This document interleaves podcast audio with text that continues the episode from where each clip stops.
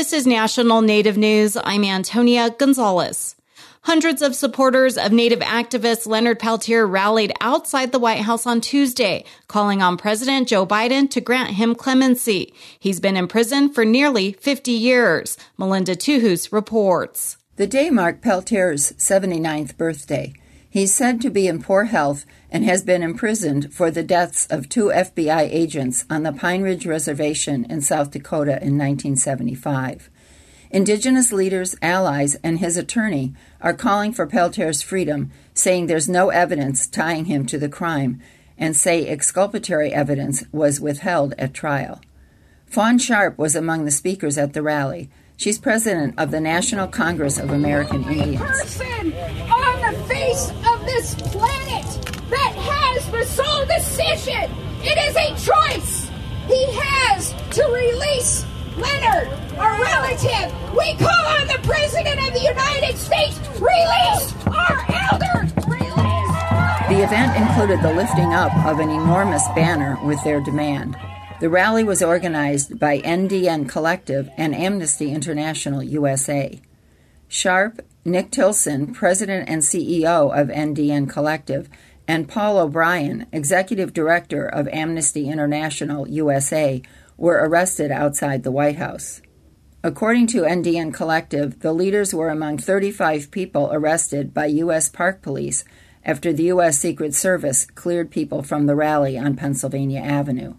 Peltier, Turtle Mountain Band of Chippewa, is incarcerated in a maximum security prison in Florida. Melinda Tuhus, National Native News, Washington, D.C. Outside the coastal community of Florence, Oregon, a restoration project is underway to convert nearly 200 acres of old dairy farmland into habitat to benefit wildlife, especially salmon. As KLCC's Brian Bull reports, a tribe is among partners.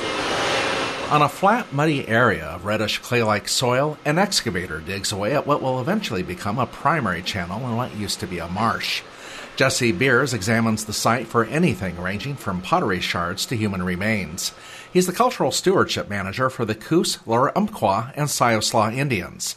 They're partnering with the Siuslaw Watershed Council and the McKenzie River Trust on this restoration.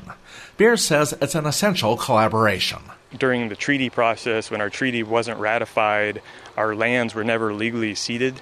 That's part of the reason we see ourselves as such big stewards of our lands and waters because we don't really have the population or the capacity anymore to manage those lands as we used to.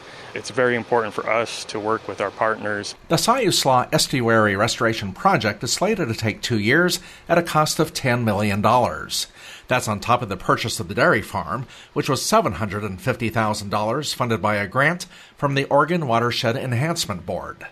Margaret Treadwell is the McKenzie River Trust Central Coast Conservation Program Manager. She says the partnership will make a noticeable difference. You will see the river returned, particularly at the high tides, up into this area that we're looking at right now. So the river will be coming back in here, bringing salt water, creating just a nice passage for uh, fish to come up through here and spend their juvenile time. When finished, planners say six miles of habitat will provide feeding and rearing grounds for salmon, steelhead, and lamprey, as well as shorebirds. There will also be a tribal naming ceremony for the area, and a canoe landing is also part of the design. I'm Brian Bull, outside Florence, Oregon. And I'm Antonia Gonzalez.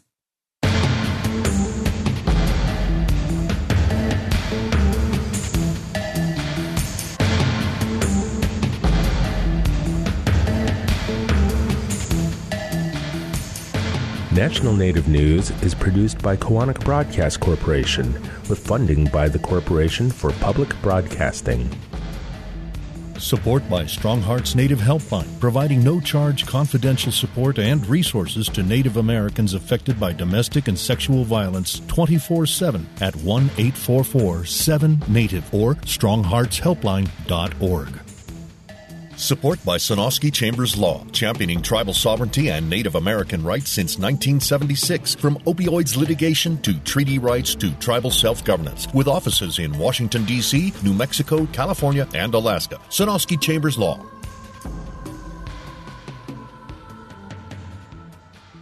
Native Voice One, the Native American Radio Network.